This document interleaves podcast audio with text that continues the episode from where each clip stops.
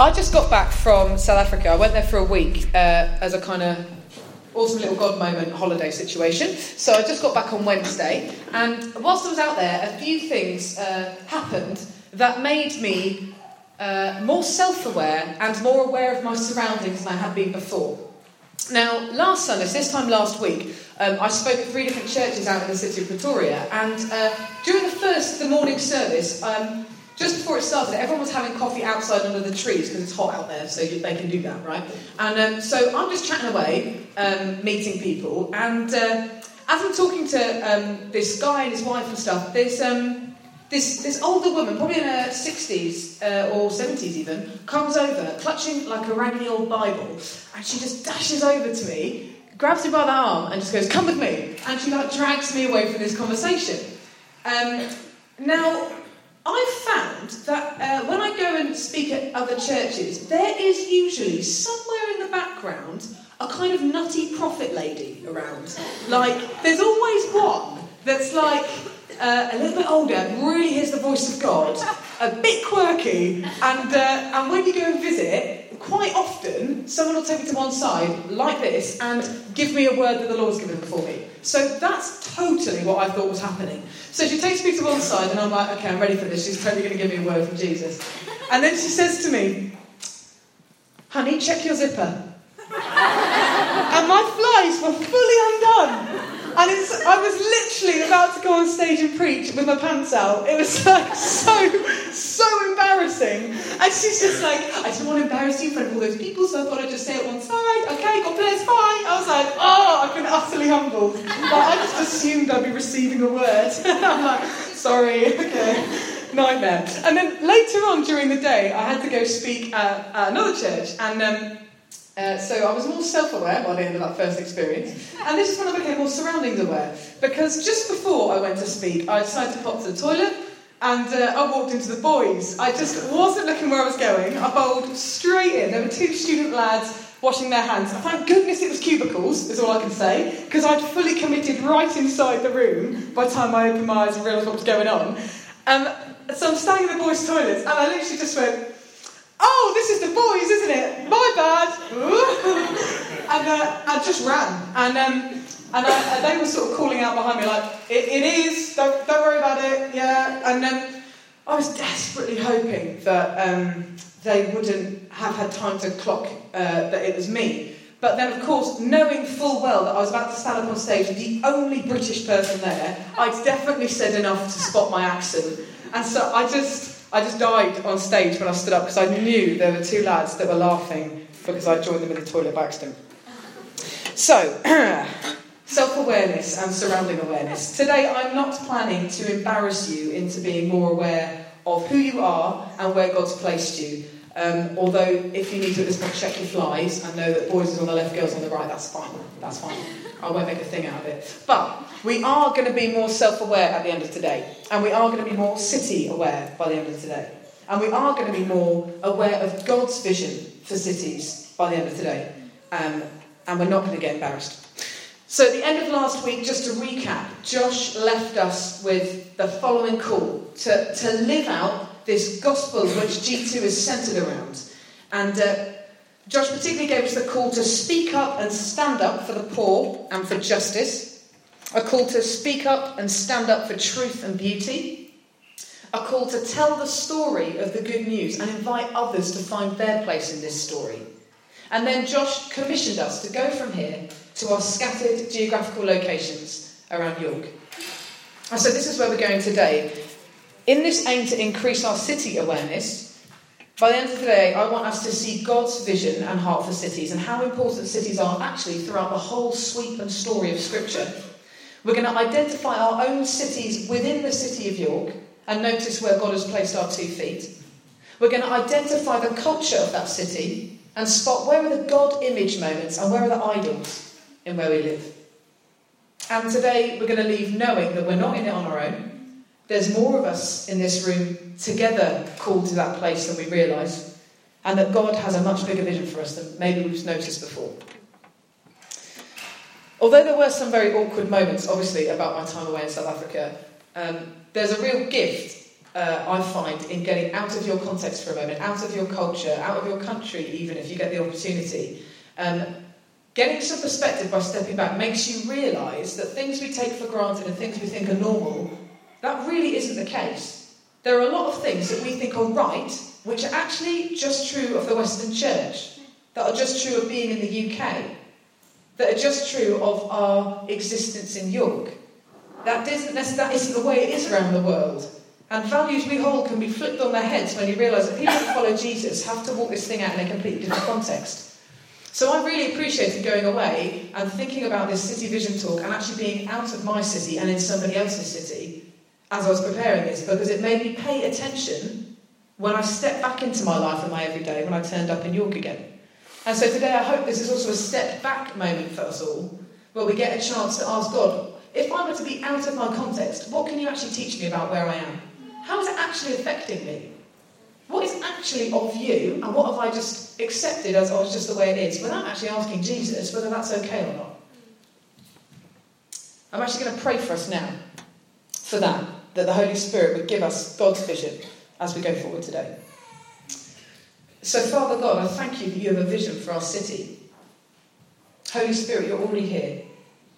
So, presence of God, I ask in the name of Jesus that you would make us more aware of your presence. Father, I ask that my words uh, be your heart, be your heartbeat. And the Holy Spirit, you will speak truth into our context, our lives, and our call. In Jesus' name, Amen. So we're going to start by exploring the significance of cities throughout the sweep of Scripture. From Genesis to Revelation, we need to realise that cities and urban settlements where uh, people are living in close proximity to each other uh, that is a very deliberate part of the plan of God, and uh, He has a very deliberate heart for cities throughout the Bible. Now, um, if you'd seen the size of book that Josh gave me to read for this series, I've done hundreds of pages of reading about cities. So uh, I'm not going to subject you to all the homework I had to do for this talk. What I am going to do is, in about seven minutes, give you a whistle stop tour from Genesis to Revelation of God's vision for cities. So, um, kind of hold on tight, pay attention. Um, the scriptures are going to be on the screen so you can note them down and read them later. But this should give you the God vision as seen in the Bible. Okay? Right, what we see basically through Scripture is the role of the city gradually being transformed from a place uh, emphasizing a city's rebellion into a place of the city being strength and power and refuge. So there's a transition in a story that is unfolding that we're now part of. In Genesis chapter 4, right at the beginning, the first mention of the city is actually when Cain, who was the, the first guy to commit murder in the world, Cain built a city. That's how cities start, that's their context. Crucially, in Genesis 11, people built a city called Babel. And you will have heard that word. It's been a film, it's been a Mumford & Sons song. It's later known as Babylon, David Gray song, that's just my useful knowledge for you. With the express purpose, Babel was built with the express purpose of people identifying themselves as separate to God. Check out Genesis verse 11, uh, 11 verse 4 says this. This is what the people say about Babel.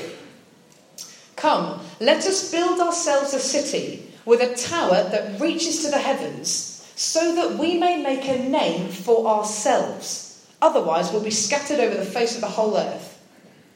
Notice, the culture of the city of Babylon is to make people God, to do everything to make a name for humanity rather than their creator. Has anything changed today in the development of our world cities? Moving on, Numbers 35. God commands his people, Israel, to establish cities that will stand for justice. So you start to see that God has an alternative plan to what humans would say about cities. 1 Kings 14 Jerusalem becomes the city that God says will be the home of him on this earth, a place that will represent his presence on the earth. So now we get the significance of Jerusalem coming in. 2 Samuel 5 Jerusalem is captured by David to become God's city. Then we get the Ark of the Covenant moving in. That is that big gold chest that held the Ten Commandments, that basically was a tangible symbol of the presence of God dwelling with his people. The, the tangible presence of God moves in to Jerusalem. And then, still in 2 Samuel 5, Solomon builds a temple in the highest point of Jerusalem called Mount Zion. And again, you'll see lots of refer- references to that um, in scripture in like Jeremiah and um, Isaiah. Uh, he builds a temple on the highest point of the city, Zion, literally to symbolize a place that God is ruling over everything. Note the contrast between Babel, a tower built to be the highest point of the city to represent humans as God, versus the temple on Zion in Jerusalem to represent God's rule.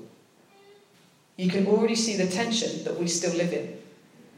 In 2 Samuel 7, we discover that Jerusalem is to act as a witness, to point towards the future city of God, the city that God always intended to build with his people way back in the day in the Garden of Eden. So, from the first books of the Bible, we can already see this tension between God's vision for cities and humanity's instinct to create the world for themselves without God. The battle lines have already been drawn in the story that we now enter. Today we're in a city and we're still part of this city tension, this city story. We still live in between Babylon and Jerusalem, the new Jerusalem, a city built entirely for man and a city entirely for the glory of God. We're living between the Babel and the temple moments. Keep going. In Jeremiah 28 verse 20, uh, chapter 28 and 29, this is crucial. We see God now calls his people to settle in Babylon. Babylon isn't the New Jerusalem, it isn't God's dream for a city, and yet he calls his people to settle there, even though it isn't their real home. God actually tells his people to build their lives there, to dig in, to put down roots, and actually work for the whole city of Babylon to flourish. This is a, a, a crazy, uh, challenging scripture in Jeremiah 29, verse 7. God tells his people, also, Seek the peace and prosperity of the city to which I've carried you into exile. Pray to the Lord for it, because if it prospers, you too will prosper. Listen to that heart God has for the city, even though it's not his ideal city. Make it prosper, and you will prosper. Serve the city that you're living in as an exile. Just in the Old Testament, we can already start drawing how relevant cities are to where we are today and how we live out this call. But we've got to keep going. Into the New Testament, we see that Scripture continues to underline what God already established in the first part of the Bible. We start to hear that um, we are also referred to as exiles, as aliens, as foreigners in the world if we follow Jesus. The same language that was used of the people of God when they were exiled and they were turfed out of Jerusalem, their home, and had to live in Babylon. If you've given your life to Jesus, by very definition, you have been born again into a different family, from a different world, where, where a different kingdom uh, reigns. So, as a Christian, this world is no longer home. Because Father God is where home is. And when His rule is established and all darkness and brokenness and evil is gone, that's when we're home. Which we see later on at the end of time. So, by very definition, if you've given your life to Jesus, this is not the final destination. This world, this tangible world in front of us, is not all there is, and we're actually not home yet, just like the Israelites in Babylon. In 1 Peter 2, chapter 11, Paul calls us aliens. He refers to us as these exiles. He says, Dear friends, I urge you, as foreigners and exiles, to abstain from sinful desires which wage war against your soul. Live such good lives among the pagans that, though they accuse you of doing wrong, they may see your good deeds and glorify God on the day he visits us. We're all exiled in, these, in this world if we follow Jesus, and we will all clash with parts of the world. Yet, God still calls us to put roots down in our city now. It isn't Jerusalem. We're not home yet, and yet He still says, dig in, serve the city, pray for it, and see it prosper. We're not here to be in a little ghetto of Christians waiting for the day we get to go home. We are here to scatter and bless the ground that we are in, in exile on. God loves cities. He's got hope for them, even when they weren't originally built for His glory.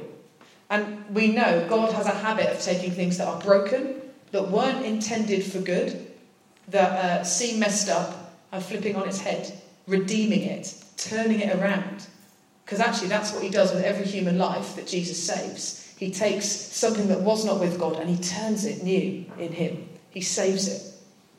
We live in the tension between the tower and the temple. Moving on through the New Testament, we find the book of Acts is largely all about uh, move, uh, the movement of the faith being spread through cities. If you track the life of Paul, who wrote a lot of the New Testament, we find that he seems to strategically move from city centre to city centre in order to speak the gospel to the cultural and uh, government influences around. He goes from the places of power and it's city centre to city centre. You'll notice that the early church movement is largely a movement where the Roman cities are won, and actually lots of the rural areas still don't know the gospel. But the cities, they get taken. Keller's got a great quote about this. He says, Through cities, Christians changed history and culture by winning the elite as well as identifying deeply with the poor. And we're going to pick up on that point again in a bit. Now, by the time we wind up at the end of the Bible, Revelations chapter 21 and 22, God is now describing his ultimate city. His picture he's had all along actually coming to fulfillment. This is known as the New Jerusalem, which is described like a garden city with both walls and gates and structures, as well as rivers and trees growing. This gives us a glimpse of God's plan as it's been all along for creation. See, this garden city is the fulfillment of what God originally told Adam and Eve to do back in the Garden of Eden. Because God said to them, I want you to steward this, I want you to take care of it, to build it, to grow it. I want you to develop it with me in relationship, which should mean that Adam and Eve, together with God, built a glorious garden city out of the Garden of Eden. But we know that the Adam and Eve story didn't stay pure and perfect in relationship with God, which is why Jesus shows up as the second Adam, the man that will fulfill the promise of God from the start. Jesus, who says, okay, something got broken and humanity was no longer building this garden city with its maker. So Jesus steps in and says, I bridge the gap. Humanity and its maker can now know each other and still be part of this work to renew all things to see the city prosper for the glory of God. Jesus makes that possible.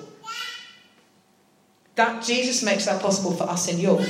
Yes, we are not home yet, but as exiles in York, Jesus makes it possible for us to dig in and see this place flourish for the glory of God. You know, cities have a higher concentration of people, which therefore, the logical conclusion of that is cities have a higher um, concentration of God's image because humanity is made in the image of God. So in cities, we find glimpses of God's glory in every human that lives there because He handmade them. Over 50% of the world's population now lives in cities. Only two centuries ago, it was 5%. This is how much the movement of the city is on the rise and how much we need to pay attention. When God talks about cities, He isn't talking about big visions and metaphors of one day. He's talking about today as well, where we live, where the world is going, because everything. I mean, the, the, the, kind of experts predict that about 70% of the world's population in the next kind of century is going to be drawn in. It's basically going to be one big city. What on earth is that going to look like? And are we going to pay attention? Are we going to be aware of that? Or just let it happen? And then look back and realise we missed it. And what I love with this temples and towers idea is that no matter how many cities can build towers for the glory of man, we are known as the temples of the Holy Spirit. We are the presence of God moving into the city and making it a new Jerusalem, seeing it flourish even amongst the towers of Babel. So that's the story of God from Genesis to Revelation in about seven minutes. God's people begin as wanderers and nomads outside the city, then as city rebels in Babel, then God directs them to be city builders and rebuilders in Jerusalem, and then city loving exiles in Babylon. In the New Testament, the people of God become city missionaries, as the early believers are scattered far and wide from city to city out from Jerusalem, partly because they're being persecuted and chased out, and partly because uh, Jesus calls us to therefore go and make disciples, not therefore stay and wait for them to come. And finally, when God arrives, when God's future arrives, it is in the form of a city and his people can finally and fully be home. This is why it matters that we are a church that's in a city. This is why today is about coming to an awareness of where we have been placed. The city that we live in and the cities within York that we are having influence over. This is why we need to get a city vision and keep a city agenda, because the city has always been on God's agenda and it is His ultimate vision. So now we're going to get a bit more practical. We're going to have a go at analysing G2. That is actually analysing ourselves because we are G2 and working out what has God put in our community and what does that mean for the city. The way we're going to do this to explore God's vision for our city today is by looking at cities of influence within the city of York. So we're going to break it down into smaller cities within the geographical location that is York so that we can start to specifically see where God's placed us and why that matters. This is all about becoming more self aware and city aware as we're going to do the following tasks. So um, you're going to have to get up and you're going to have to do something, but that's all right. That's church, isn't it? So, task one. Um, on your tables, you have A4 pieces of paper. Uh, just in the next minute, I want you to grab a marker pen and write down your um, like your biggest role in the world at the moment. What I mean by that is, if uh, for your place of work, write down your job title. If you're currently not employed and that isn't the main way you spend your time, then uh, put your role as student or fam or like a parent or carer or volunteer or um, your main area of influence, I suppose. Uh, if you're retired, but there is an area where you have a particular hobby or uh, you particularly care about or feel called to still pray for, feel free to put that down. But just on your piece of paper, write down what's your main role? What, where's God placed you? Write it big enough that I can see it if possible. Thanks.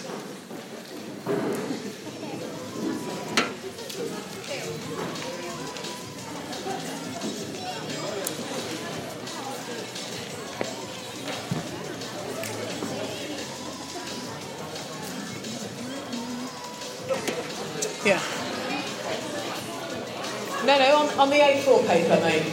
Yeah? Listen to instructions, Holly. Come on. Uh, you, you, you can do more than one, but you will need to pick a sphere of influence. So you, you can be cheeky and put two, Philippa, but you'll have to pick one in the end. Okay, hold them up for me, please. I'm going to just take a photo just out of interest to see what we've got. Hold them up. Look at this. Hello, church. This is nice. Oh, grandparent, what a good role. Lovely. Lovely. I don't know why I'm doing this, it just sort of seems fun. Okay, good. Uh, task two. Uh, oh, Freya, I need your help. Okay, we are now going to get you moving because you're going to go and move cities and settle in the cities of influence that God has placed you in. So, uh, good. We're going to start with the two universities. If you are York Uni or York St John, um, you're going to have to move over here because we put some big tables over over here. So uh, everybody's going to have to get up at this point because we're all about to shuffle. If, can I get Holly? Can you come and take the York Uni card? And can I just where's Lindsay? Lindsay, can you come and take York St John? Great. So Lindsay, if you want to come to this round table, pop up York St John. Sorry, team. You're, you're moving for the rest. You're moving for the rest of the meeting now. So take your stuff. Where's Kate, Catherine? Can you take education and come into this? If you're a teacher, down the front. Education. York Uni, York St John. Do you want to give that that one? Okay. Charity sector. Christian, I'm giving you vicar. Hazel. If you're part of religion, find Christian in the table. Hold up your sign if you've got a mountain sign. Hazel's not for profit and charity sector. Where is uh, Philippa Gowland? The arts and Can I give entertainment. you government?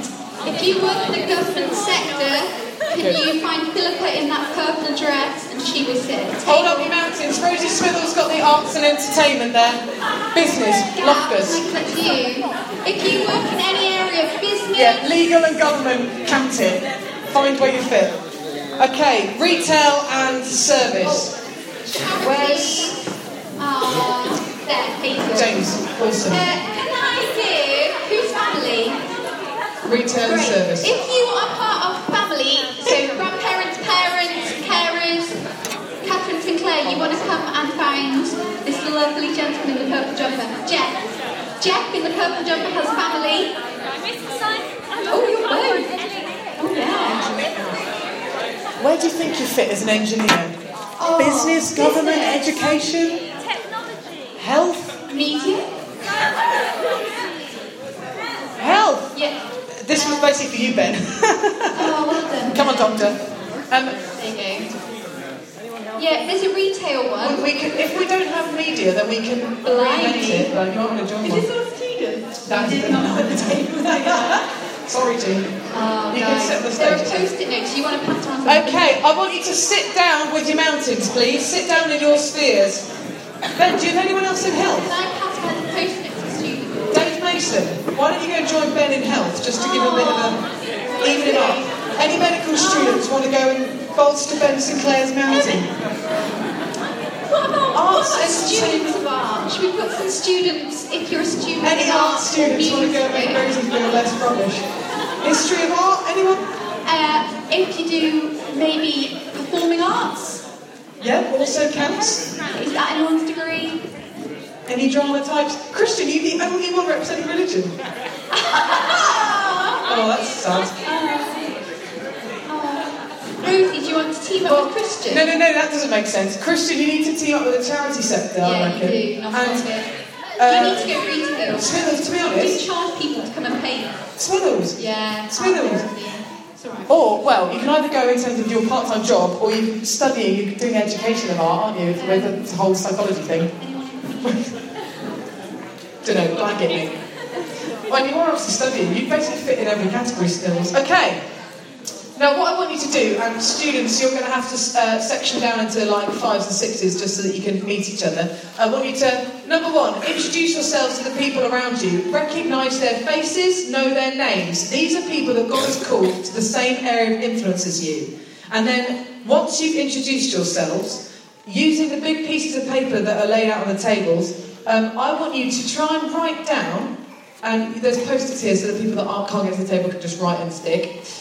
I want you to write down um, everything about your sphere of influence, your city's culture. Okay, I want to know what what if you were to stereotype a person that works in your area, what are they like?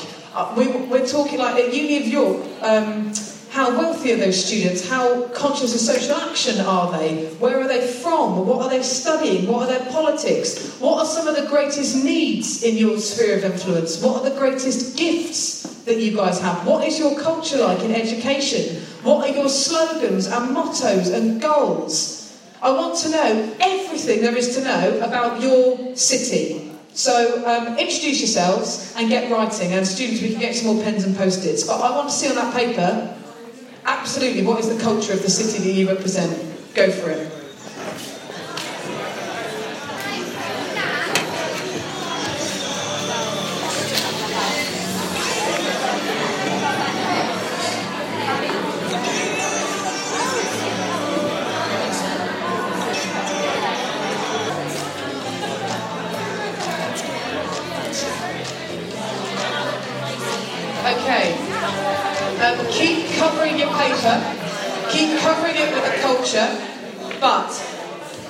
To explain phase two of the exercise. So just your attention for one moment. Teachers, listen up. Pens down, eyes up, please, teachers. Pens down, eyes up. Come on. Detention. Okay, so, oh, hello.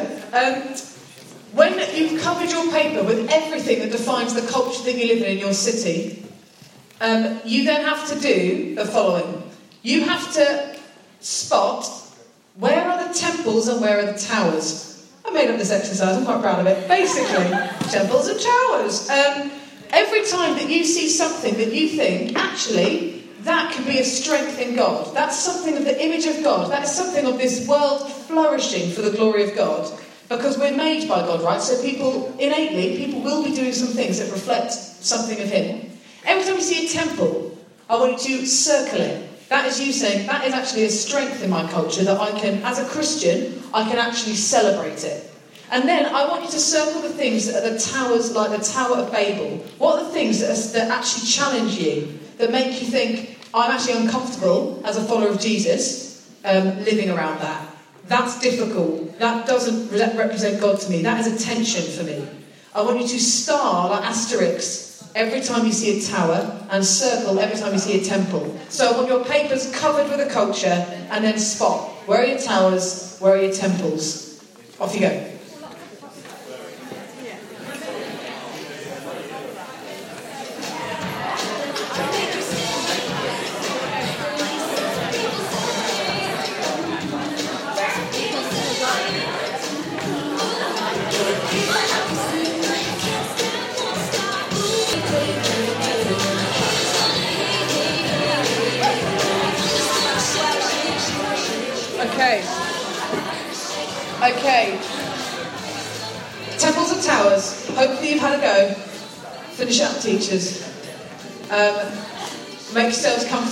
Speak to you again now.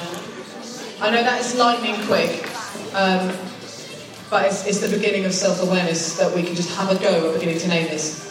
Should we cut the music, Auburn? As much as I do love it. Thanks. So, okay, stay in your city, but make sure you're comfortable. Stay in your city, apart from Tim, who just understandably needs a drink, and that's fine. you worked super hard today. Okay, so my hope is now that you have begun to tap into uh, the culture and the city that God has actually placed you in, and you have just become more self aware as you realise you are placed somewhere deliberately. It is not by accident that you're a student, it is not by accident that you are in education.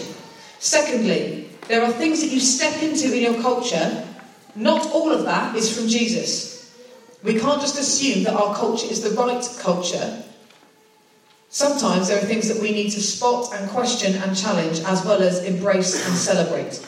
I hope that you are now more city aware, that you have an influence and a part to play, and also more aware that you're not on your own. Because even in our own church family, you have been placed in a team of other people that are working with God to see the flourishing of that area. You lot are not alone. We have quite a workforce here, you know what I mean? Like, that's exciting. Notice the people that you're sitting around. You are part of each other's prayer to see the city flourish.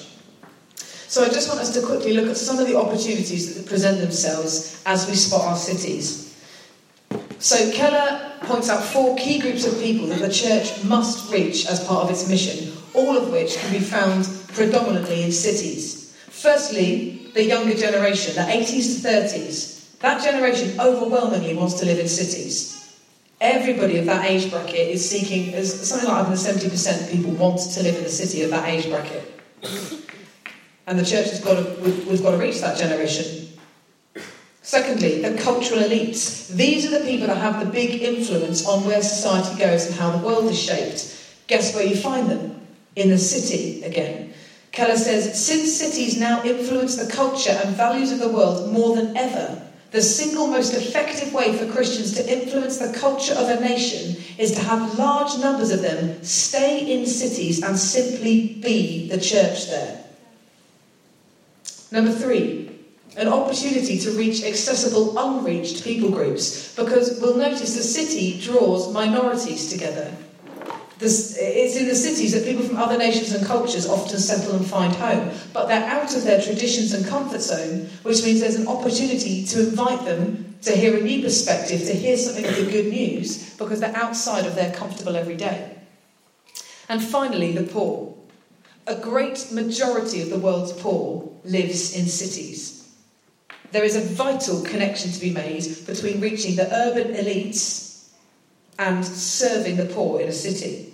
Stunning quote from Keller An urban church does not choose between the ministry to the poor and ministry to the professional class. We need the economic and cultural resources of the elites to help the poor, and our commitment to the poor is a testimony to the cultural elites. It validates our message.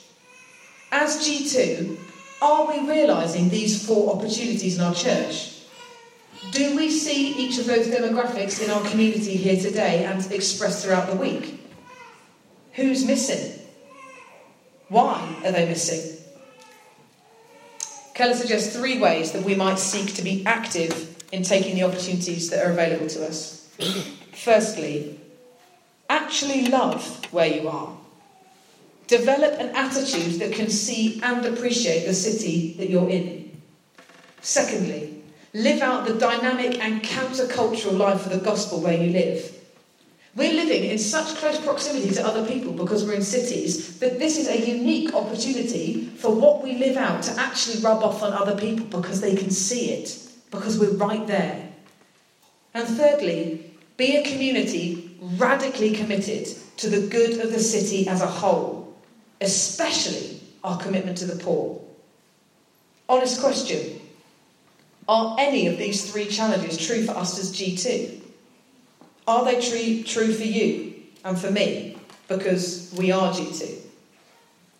I've actually been convicted this week about my apathy towards the city of York as a place.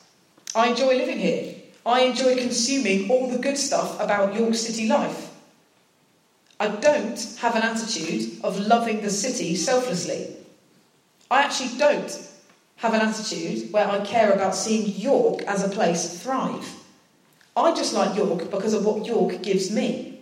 That's what I've realised this week. I actually asked a bunch of friends, some Christians, some not, who are leading in different spheres of influence around the city this week. I, like the producer of the Theatre Royal, uh, like uh, Amanda, like my mate in social work. I just asked them, what is the biggest need in your city that you represent within the city of York? And the answers came back, and it blew me away how much I didn't know about my city. How much need there was that I hadn't even registered and I don't even know whether I cared before now how our arts and entertainment was doing. Keller poses a challenge that I find really hard. He says, Christians should seek to live in the city, not use the city to build great churches, but use the resources of the church to seek a great and flourishing city. I don't do this currently.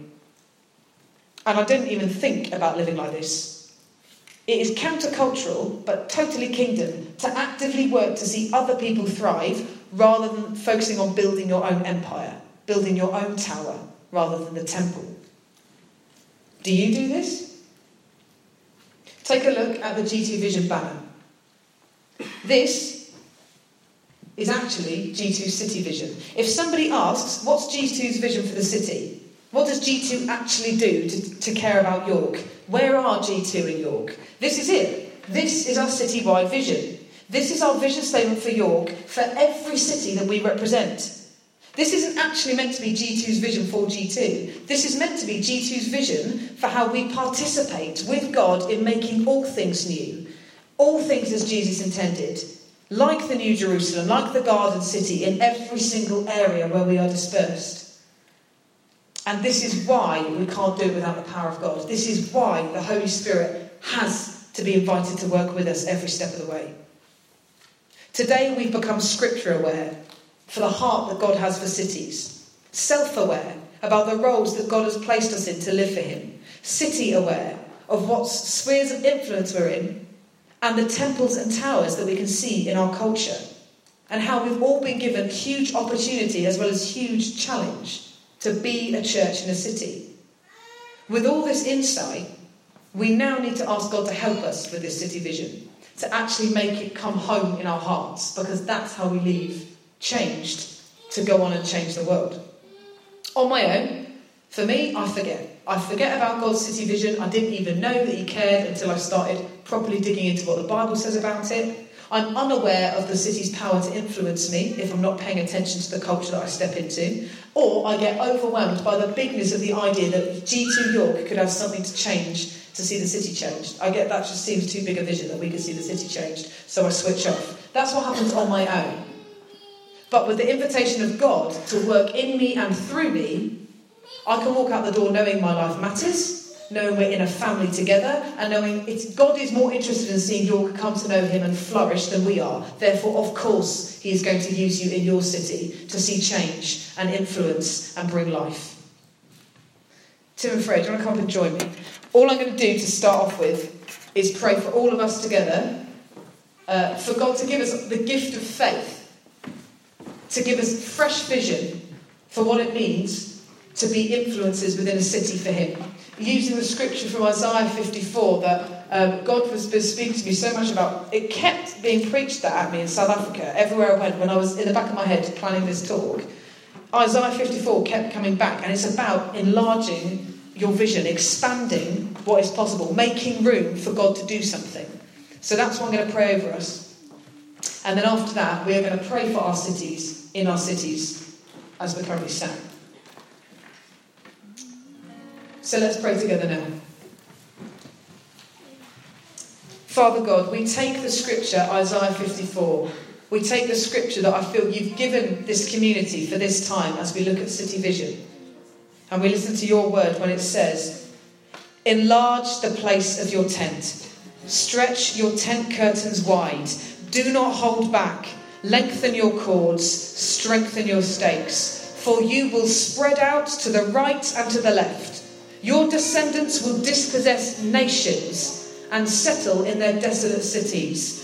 I ask in the name of Jesus that Holy Spirit, you would begin even now to drop into our minds and our hearts your perspective on the city of York, your perspective on the cities we represent of family, of business, of health, of education, of the universities, of retail, of government and law. Father, what do you have to say to us about where you've placed us? Lord Jesus, save us from being about us. Save us from selfishness. Father, save G2 from thinking it's about building a G2 empire.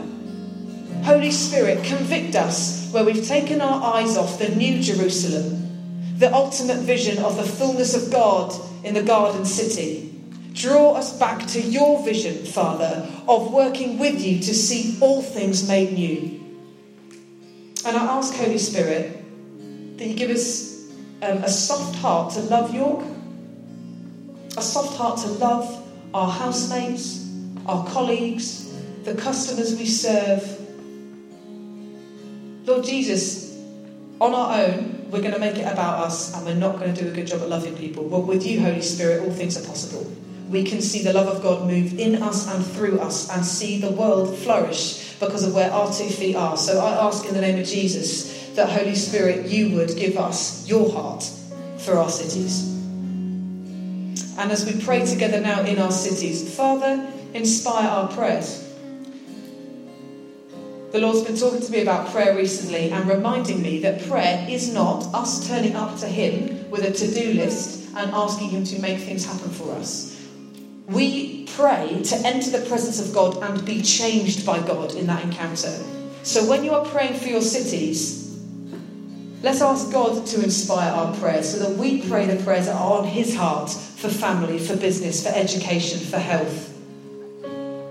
So, Holy Spirit, inspire our prayers now as we pray in our cities, for our cities, and we lift our eyes off ourselves and onto your vision for where you've placed us. In the name of Jesus. Amen.